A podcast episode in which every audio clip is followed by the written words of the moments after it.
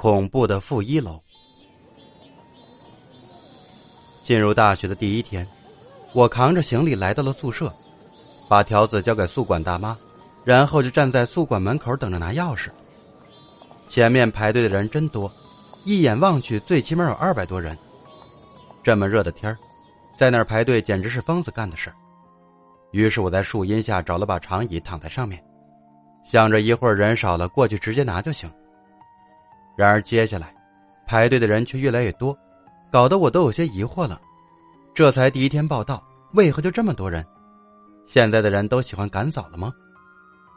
我继续躺在椅子上，看着前面长长的队伍，我有些犯困了，也不管旁边拥挤人群嘈杂的声音，更不管外面树上知了的聒噪，我闭上眼睛睡了过去。睡午觉的感觉不是很好，特别是没有床铺的夏天。一睡醒就是一身汗。我抽出纸巾擦了擦额头上的汗水，看了看宿管处，已经没有多少人了。于是我站起身来，拉着行李走了过去。路过门口的时候，里面一阵冷风吹来，刚睡醒的我差点被这风给吹倒了。这他妈穿堂风真厉害！我打了个哆嗦，走过去按照号码拿了钥匙，然后朝着自己的寝室走去。还没有走到楼梯口。一个东西就吸引了我，这栋楼居然有电梯。我看着那有些泛黄的电梯门，心想有点意思呀。从外面看，这栋楼只有六层，居然还配备了电梯。有电梯不坐，那不是我的风格。我拖着行李就走了过去，按下按钮，电梯门打开，里面别说还挺亮堂的。我直接走了进去，按下了五楼。这电梯我看了看。感觉似乎有些不对，突然意识到，这电梯和普通的电梯相比要大很多，至少大一半。真不知道是谁修的，有钱没地方花了吗？电梯到了五楼，我拖着行李朝着钥匙上面的房间号走去。走到房间门口的时候，我看见门是开着的，就把钥匙收回了包里。我的床牌是二号，我走进门也没看别的。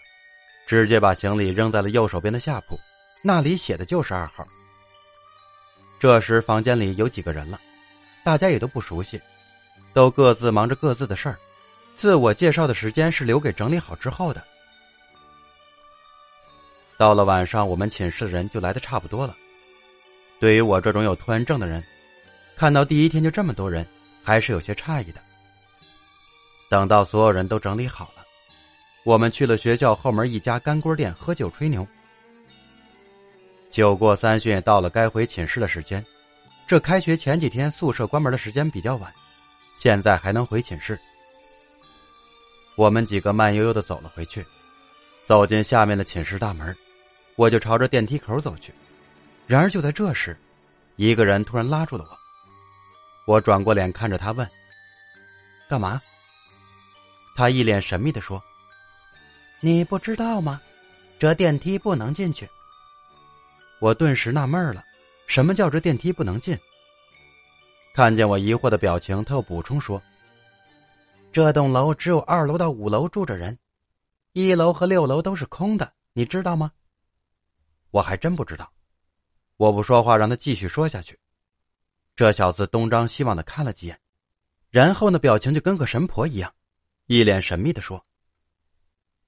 很多年前，这栋楼是医学系的实验室，一楼是放尸体的地方，六楼是实验室。这小子净扯淡，我们学校都没有医学系。你别吹了，旁边那人赶紧打击说。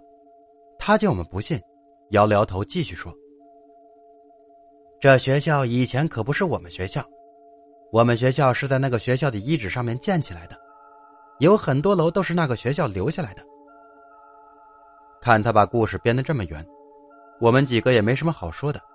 既然他想走楼梯，那就一起走吧。他们几个先走进楼梯口，我走在最后面。就在临上楼梯的时候，我转身看了眼电梯。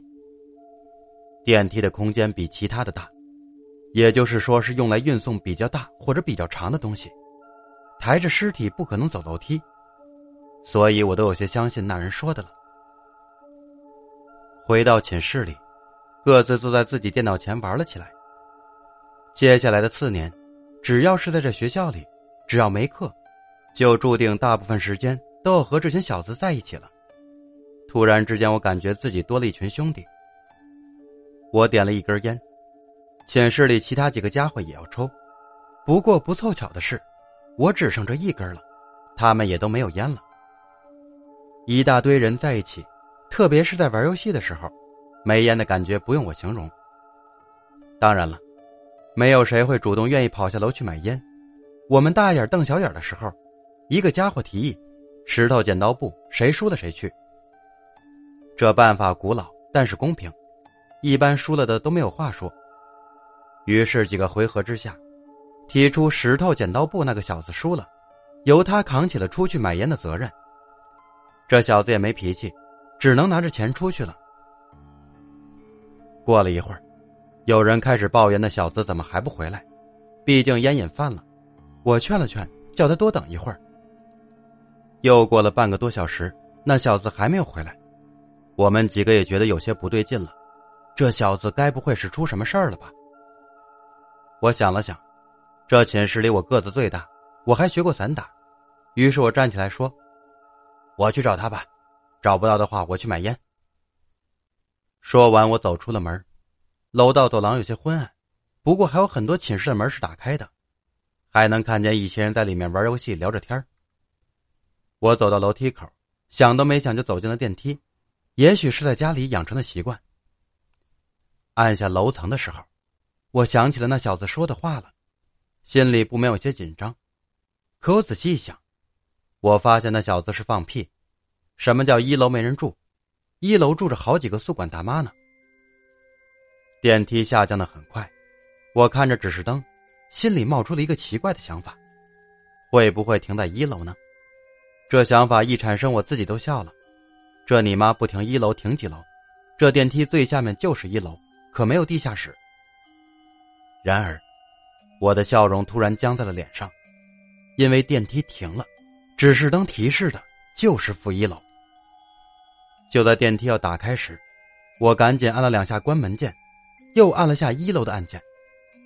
然而就在这时，电梯门突然打开了，一张脸出现在了我的面前，在他的身后是漆黑一片。操！你想吓死老子？我吓得大喊了起来。不过我很快反应了过来，赶紧把那人拉进了电梯。你他妈去买个烟，怎么跑这儿来了？电梯门关上，他一脸煞白，一句话都不说，只是一个劲儿的发抖。不消片刻，我们重新回到了灯火通明的一楼。